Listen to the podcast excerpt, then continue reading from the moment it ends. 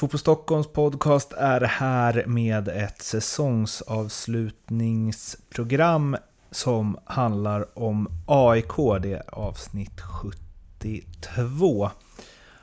Och eh, det jag och Oskar, hej, Hej. ska göra är alltså att eh, summera den eh, gångna AIK-säsongen. Eh, kommer se dem, sen spela in ett avsnitt som blickar framåt lite mer, men nu ska vi liksom spola tillbaka klockan till... Ja, vi börjar till och med innan Allsvenskan drog igång, för AIK hade ju ett eh, speciellt eh, kuppspel, försäsongsspel kanske man kan kalla det. Ja, precis. Tanken med det här är att vi ska definiera säsongen nu i Mm. med ett antal punkter. Så det kommer inte bli att vi eh, kronologiskt refererar vad som hänt. Ehm, men vi... Fo- Folk hade förberett sig för ett fem timmars svep här. Exakt. Ehm, men vi börjar i den änden. Mm. Ehm, En ganska tråkig ände ja, om man och är den... Eh, precis. Tråkig ordet, det var ing- ingen katastrof. Men det, men det definierade, satte tonen för eh, resten av säsongen. Och saker som hände efter det hängde nog mycket ihop med den här resultatraden. Som lyder 1-0, 1-1, 1-0, 2-2, 1-1, 0-0, 0-0. Och jag ska rätta mig själv där, även om man inte är AIK-are så kan man ju säga att det var ganska tråkigt. Ja, det var det definitivt. Ehm, och eh, de här två sista matcherna, de som blev 0-0, är ju allsvenskan. Dessförinnan var det kuppen där AIK trots allt gick till semifinal. Det var ju ingen, inte mycket till motstånd de hade, men de krånglade sig ändå vidare där. Men eh, efter de här inledande två 0-matcherna så hade de ju 0-1 på hemmaplan mot Sirius. Och då eh, var det ju, eh, då osade ju katt för eh, klubben och Norling och- och så vidare. Och då gjorde han ju det här att han satte in allt han hade i offensiv kraft. Spelade med fem anfallare på plan och då fick de ju utdelning på det här och gjorde 2-1.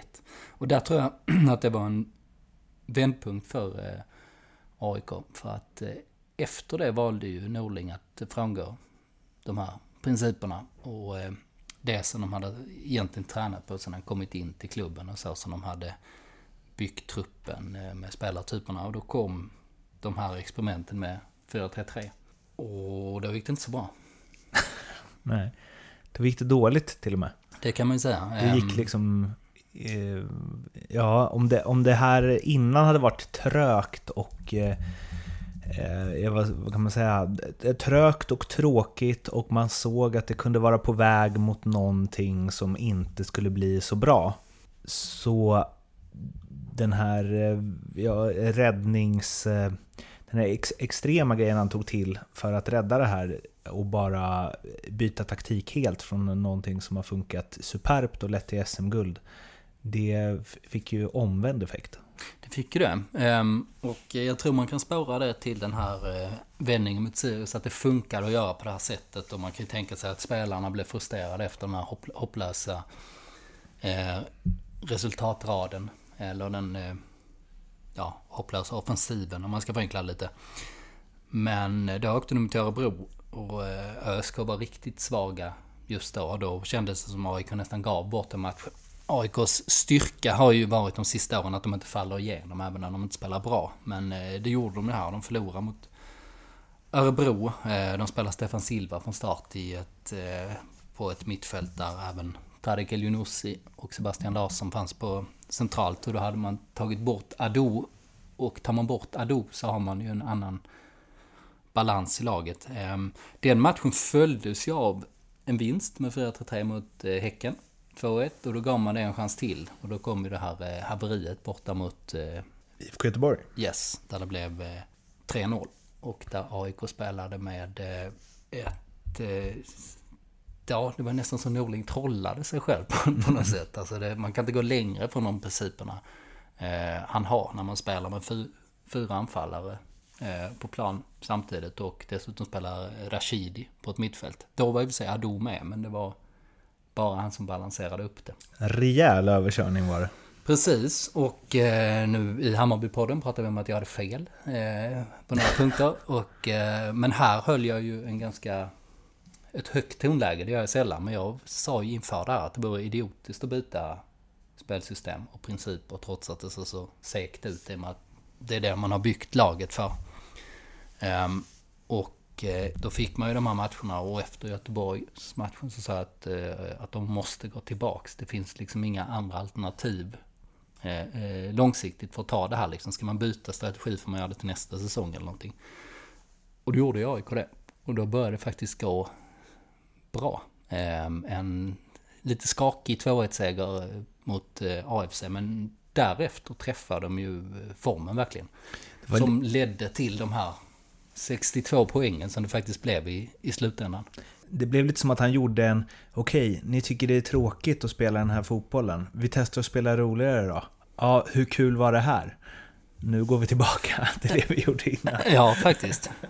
Även om det säkert inte var hans avsikt, men det var ju det som blev effekten typ. Ja, man vet inte om det var avsikten.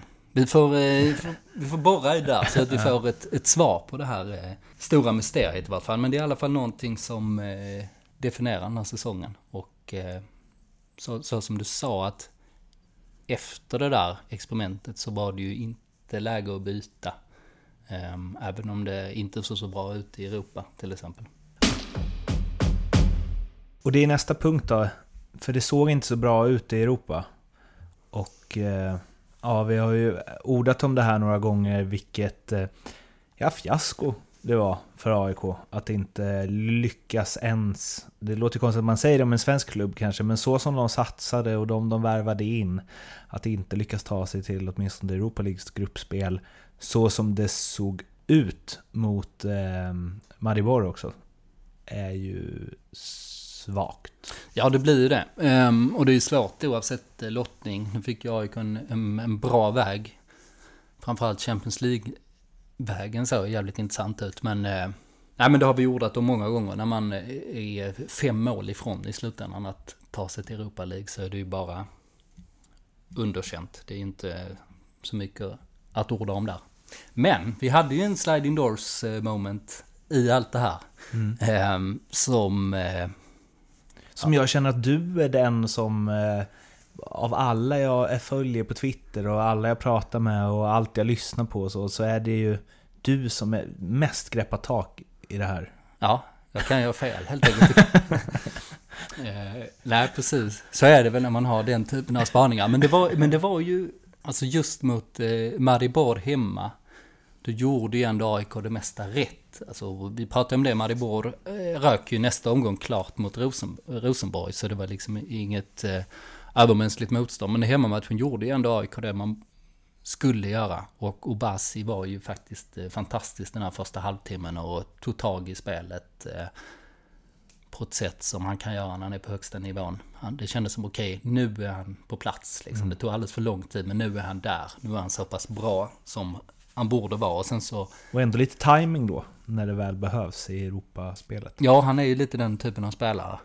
Um, men så haltade han av med en skada där och eh, AIK borde ha vunnit den matchen ändå. De hade ju rätt mycket otur får man ju säga i slutändan. Att de åkte i den förlängningen och sen, ja, bara det att det avgörande målet kom med en minut kvar var ju ganska symboliskt. Men eh, där såg jag i alla fall en liten sån eh, sliding doors eh, sliding doors ögonblick. För att eh, när Obasi träffar rätt så är han ju, eller var åtminstone då, på en eh, högre nivå än nästan alla andra.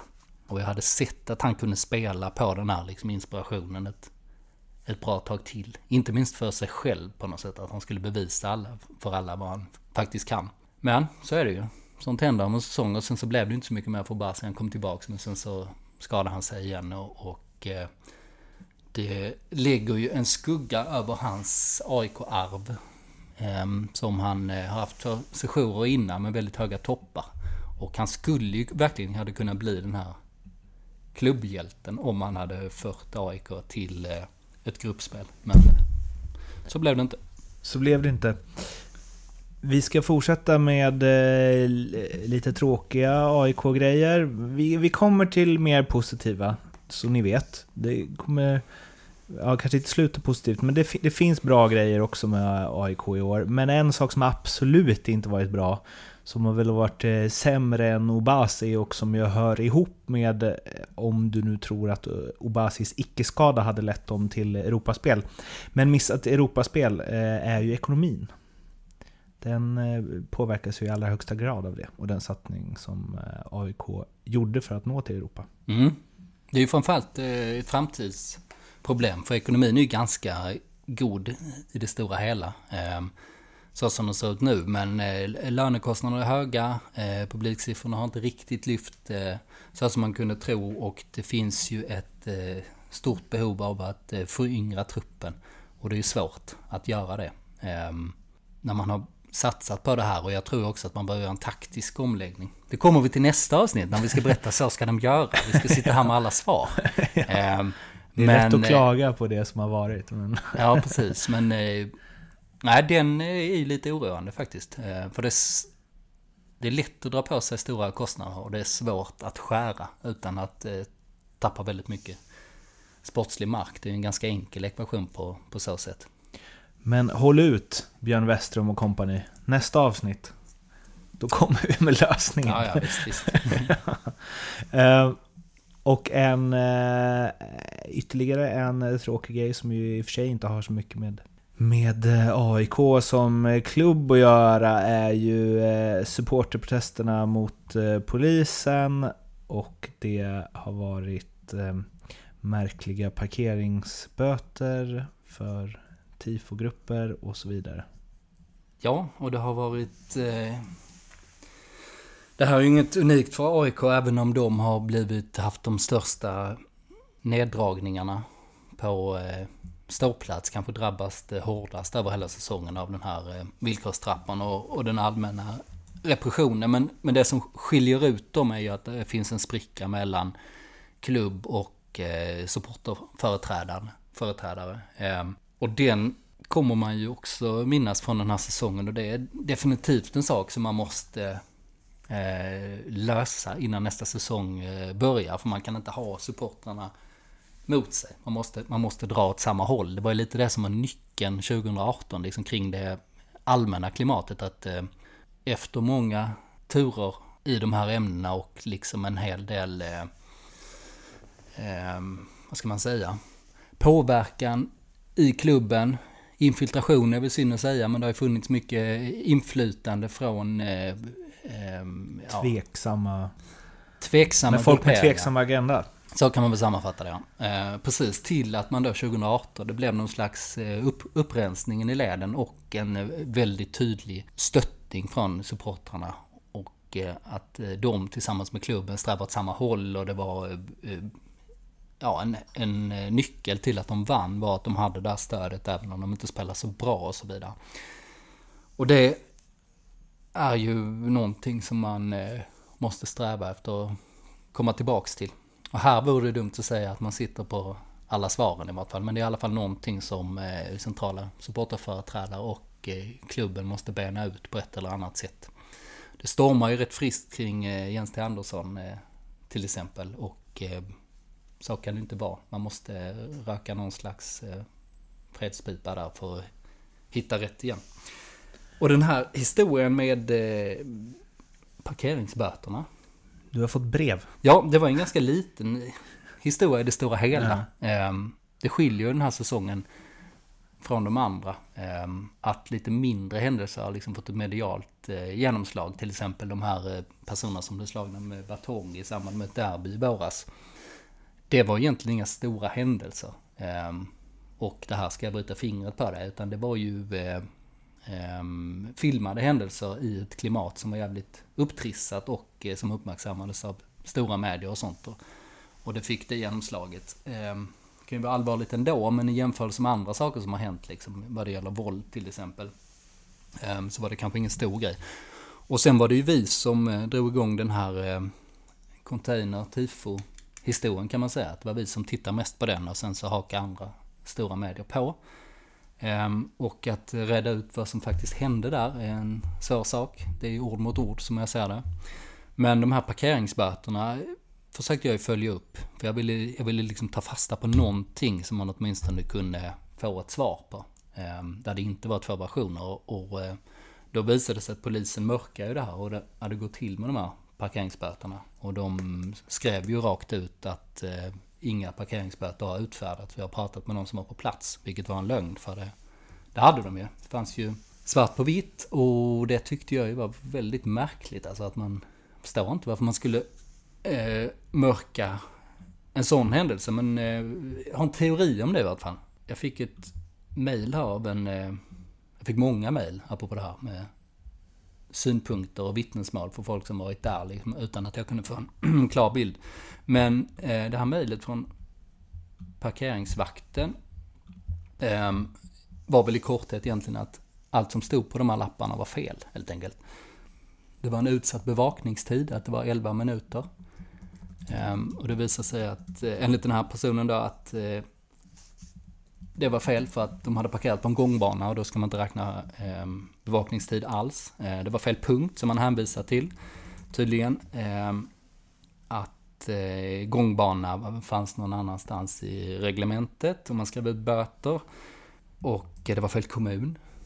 Stod, Stockholms stad stod det, det stod inte Solna på lapparna och eh, det brukar stå eh, att polisen har utfärdat det. Det brukar framgå tydligt på en sån lapp.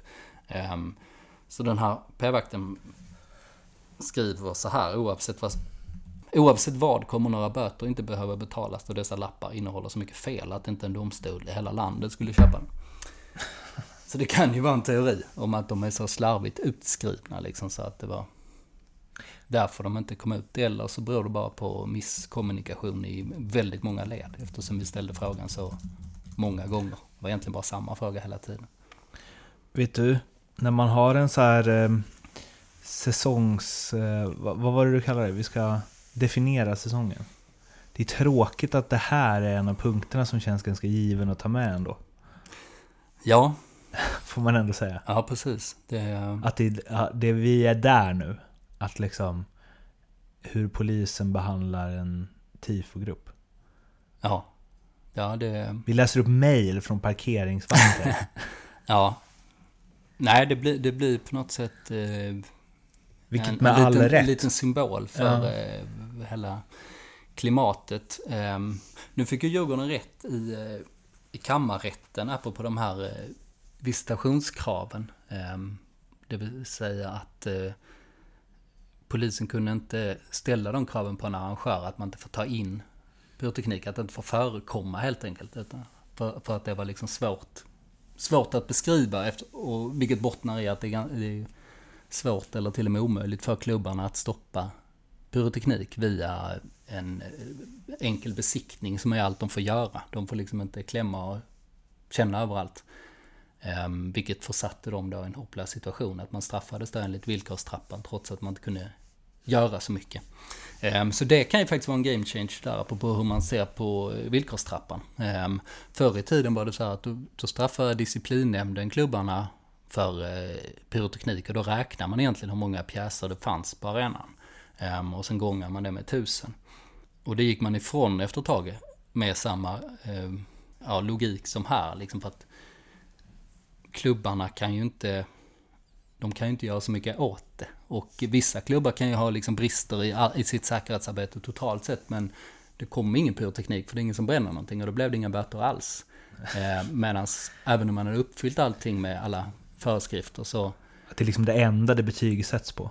Ja, det, det, det är bakvänt liksom. I en perfekt värld hade man inte haft några ordningsstörningar alls, men det är svårt för en arrangör av en eh, fotbollsmatch eller en eh, konsert att vara säkra på att ingen är dragpåverkad eller att ingen slåss till exempel.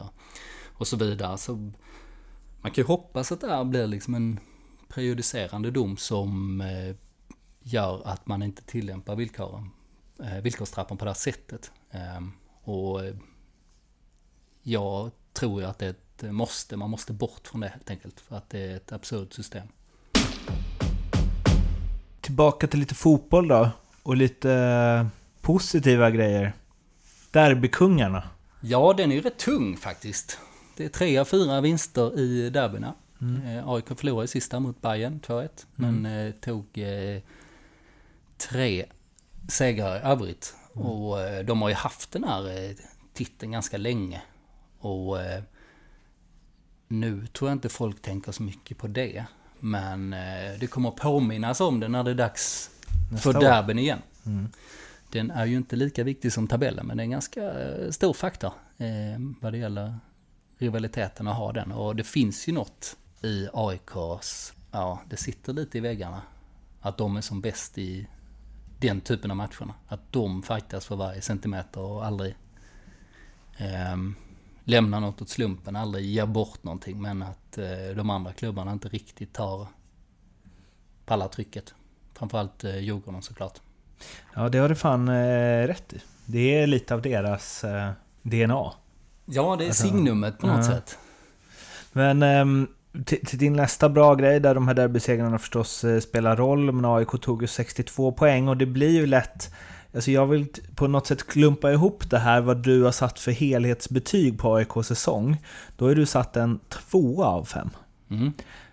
Och de kommer ju alltså fyra poäng efter Djurgården som vinner. De missar en Europaplats, tre poäng bakom eh, där, kan ju krångla sig dit om kuppen går som den ska för AIKs del. Mm. Inte eh, omöjligt är det ju. Nej. Det räcker ju att något av eh, topp top tre eller de själva precis eh, vinner och då är det ju plötsligt Europaspel nästa höst. Och då, ehm, alltså tvåa, det är godkänt då alltså? Ja, ja precis. Knappt, knappt godkänt. Mm. Det är hårt. Ja, nej men jag är, jag är hård här helt enkelt. Eh, jag ser det som, eh, kuppen är antingen eller. Mm. Antingen vinner man den eller inte. Mm. Ehm, eftersom, eh, ja, det är det enda som spelar roll. Det är att ta, ta en titel och, och ta sig ut i Europa om man är i behov av det. Men den blir ett litet minus och sen som man ser på hur eh, trupputvecklingen ser ut med åldern och framtids, alltså den långsiktiga prognosen har ju knappast blivit bättre efter den här säsongen utan den har blivit sämre som jag ser den. Eh, och eh, ja visst, 62 poäng, det är ju eh, är bra. En lätt eh, 3 av 5 i vart fall.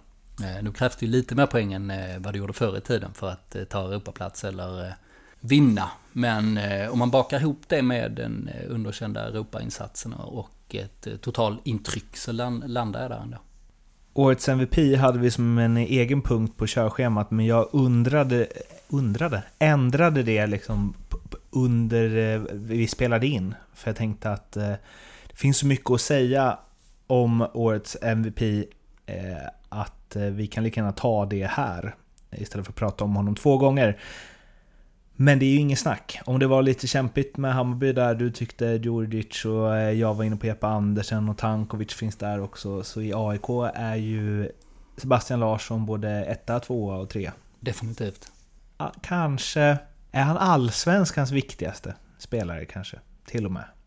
Nu vann han ju inte det, det vann ju eh, Danielsson. Ja, där var det ju Danielsson Christiansen som det stod och vägde mellan. Mm. Men jag undrar om inte Seb, alltså, om du hade tagit bort honom från alla AIKs matcher.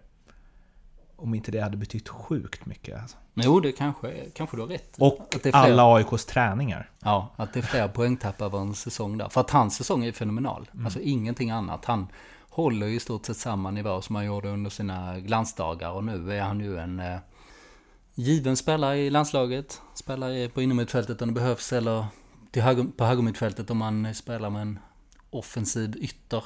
Alltså andra halvlek borta mot Malmö var han inget bra. Och det säger ju något.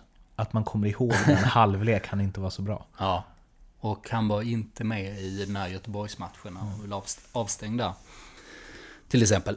Nej, det är bara sån eh, otrolig eh, klass där liksom. Och att det är eh, hög nivå på så många sätt. Det är bollvinnaren, det är den pain in the ass-spelaren mot mm. eh, allt och alla och det är frisparksskytten och det är kreatören och han gör ju dessutom viktiga mål och verkar ju brinna precis lika mycket ja, som han alltid gjort helt enkelt. Det finns ju en mättnad hos ganska många spelare som kommer hem. Det har man ju sett. Men han är ju den bästa hemvändaren förutom Marcus Rosenberg. Annars får man ju spola tillbaka till Anders Svensson. Liksom. Ja, det känns ju så. Um, och eh, bara där att han är startspelare i landslaget fortsatt. Även om just inom mittfältet i, i, i blågult är rätt ja. svagt får man ju säga. Det finns inte så många bra kandidater där. Men eh, nej, det är ingen snack om att det är MVP. Fem av fem. Av fem. Ja, absolut. Det är en eh, supersäsong han har gjort. Eh, I skymundan blir det lite. Eh, eftersom AIK inte spelar det här flärdfulla spelet. Liksom. Man, man ser, det är liksom inte den här omedelbara briljansen som man ser. Utan det är bara att han håller eh, en hög nivå på allt han gör. Årets nyförvärv? Ja, då har vi skrivit upp eh, Karol Metz. Och det är inte så mycket att snacka om där heller. Den kändes ju lite eh, kritiskt där att ersätta Robin Jansson. Mm. Som gjorde ju en dundersäsong i fjol. Apropå att inte göra några dåliga matcher. Mm. Det var liksom inte bara att han nickade in det avgörande målet mot eh, Kalmar. Utan hans stora grej var att han gjorde sitt jobb eh, och var bra hela tiden. Men Karol Metz är ju minst lika bra. Han är ju två år yngre och har från första match egentligen bara passat väldigt bra för att spela AIK. Och han, är, han är liksom pålitlig, resolut, eh, ganska smart på planen och har bra uppspel. Så eh, det var ju en eh, klockren värvning där. Och jag tror att eh, AIK var mer eller mindre tvungna att sälja Robin Jansson. För han ville verkligen gå. Eh, han ville till... Eh, Orlando. Till Orlando. Det drog, ja men han ville ta nästa steg i, i karriären. Och AIK fick väl ändå en hyfsad peng för honom givet kontraktsläget, ålder och, var han kom ifrån och så vidare. Vem vill inte till Orlando? Men eh, hur har det gått för honom där då? Han spelar ju alla matcher ju. 28 starter. Mm. Lite, lite synd att han gick dit ändå tycker jag. Det har varit kul att se vad han eh, hade kunnat göra i eh, karriären. Och går man till eh, USA då är det ju en liten... Ja, det, då tappar man ju fart alltid. Alltså, nivån i MLS är ju hopplös. Alltså vad det gäller eh, backlinjer. Alltså det är ju, det är ju knappt, knappt superettanivå där. Känns det som när man tittar på, på de matcherna. Det svänger. Deras tre senaste hemmamatcher 2-2, 3-3, 2-5. Ja, det är nya tider. Ny verklighet för Robin Jansson. ja. eh, nej men Mets eh, har ju också gjort en eh, väldigt bra säsong och eh, känns eh, som en, där, som en sån där spelare som man kunde behålla ganska länge. För han, det är inte så att han sticker ut sådär jättemycket. Hans CV är ju inte fantastiskt. Om man då till exempel tänker på att andra klubbar skulle vilja Nej. köpa honom. Så det är verkligen en en häst man ska satsa på över tid. Som avslutning på den här podden så tar vi årets avslutning. Ja, det blir ju en liten eh, cirkel som sluts här, får man säga. Kenny Pavey med sitt Enskede. Ja, din gamla klubb. Mm. Snart hans gamla också, höll jag på att säga. Men han fortsätter väl som tränare. Men han har varit spelande tränare där. Ja, han är 40 år gammal nu och han gör sin eh, sista match för klubben. Mm. Och då ville ju ödet som så att eh, det skulle spelas mot AIK mm. och eh, Enskede IP heter det va? Mm. Inte tillräckligt eh, bra skick för att spela på. Så då blir det ju på Friends Arena. Vilket är märkligt och jag jag minns det som, i alla fall när jag spelade där, jämfördes gräsplanen, Enskede IPs gräsplan med... Jag vet inte, hade Highbury bra gräs? Det borde du veta om du, om du, om du skulle ta ett minne här. ja, Syna bluffen. ja, ja det, var, det var i alla fall att det var eh, en av Stockholms bästa, finaste gräsplaner. Och det, det var någon Premier League-arena i alla fall som det jämfördes med. Eh, så att den inte håller i mitten av november. Nej, men vi får ju en eh, fin avslutning där. Mm. Han har ju slutat några gånger. Mm. När han slutade efter säsongen 2011, vilket jag tyckte var alldeles för tidigt, då borde ju AIK satsat på honom mer. Alltså, det var konstigt att de inte lyckades förlänga det kontraktet. Jag tror inte han hade be behövt, behövt... Hade han bara fått en liten löneförhöjning på den tiden, hade han bara kunnat köra på. Men då var det ju ärevarv och det var eh, bara överkropp och det var tårar och allt möjligt där på, på Råsunda. Och jag minns att eh, Kenny Pavey höll, höll ett lite så här spontant avskedstal inför pressen. Och då tackade han även oss. Jag har aldrig varit med om att en spelare liksom mm. tyckte att, han, eh, att folk varit schysst, schysst mot honom. Sådär liksom. Um, han är schysst också. Ja, det är ganska enkelt på så sätt. uh, men det är ett skäl nog för AIK att komma dit såklart. För att uh, han är ju en av de största, tycker jag, på, i modern tid. Och jag tycker han har liksom personifierat AIK så bra. Alltså, Donny Tjärnström är ju en kulturbärare på något sätt. Ehm, och eh, ja, det, han, han förtjänar ju sin status, eh, liksom Per Karlsson. Men jag tycker liksom personen Kenny Pavey är ju AIK ut i fingerspetsarna. Eh, med den här eh, eh, kaxigheten och attityden och eh, glimten i ögat hela tiden. Eh, så, eh, ja, det blev väl en perfekt slut på den sagan helt enkelt. Han var ju scout i AIK ett tag också, men det fick mm. han ju inte förlängt. Vilket var lite konstigt. Jag tror inte det avskedet var helt smärtfritt faktiskt. De har väl några scouter som har haft korta karriärer där?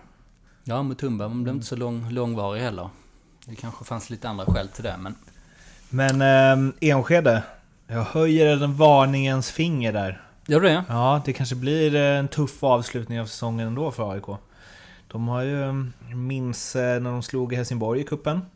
Min gamla lagkamrat William Levi lekte med Andreas Granqvist. De, deras karriär gick olika vägar efter det. 2-0 segern där. Så... Eh, alltså Peivik, han kommer vara så taggad ju. Så det kommer vara något... det kommer han vara. Han kommer vara mest taggad det av kommer, alla. Det kommer han vara.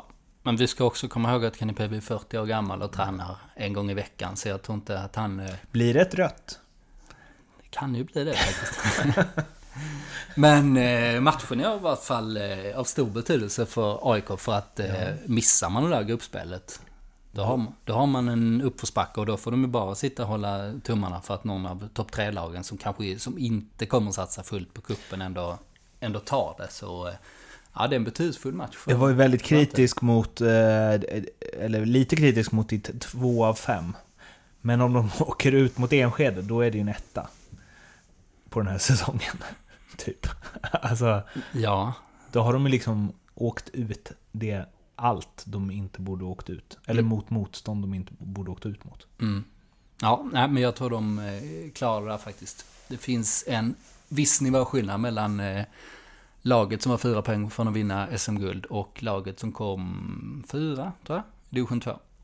Och dessutom får ju AIK spela på Friends Arena istället för eh, gräset som eventuellt var som Highbury för 15 år sedan. Ska vi eh, avsluta med ett litet quiz? Spontan quiz. Nämn tre AIK-spelare i modern tid som har ett förflutet i Enskede. Jag vet ju att eh, Anton Saletros och Noah Sonke Sundberg kom därifrån. Mm. Eh, men eh, sen kom jag nog inte på någon spontant. Han spelar långt bak i planen. Väldigt långt bak. Daniel Öhrlund. Ja, snyggt! Ja. ja. Gissning. Eh, Kul! Vi kanske ska börja med spontan quiz i slutet av poddarna. Eh, nästa säsong. Men vi återkommer som sagt med en eh, blicka framåt mot 2020 vad AIK bör göra och inte göra avsnitt inom kort. Men tills dess så finns vi på sociala medier. Det är eh, Instagram, Twitter, Facebook etc. Nej, det är de tre faktiskt. Och sen så eh, Glöm inte att prenumerera och sprid till alla ni tror skulle gilla den här podden. Så blir vi glada. Må gott, hej då! Hej då!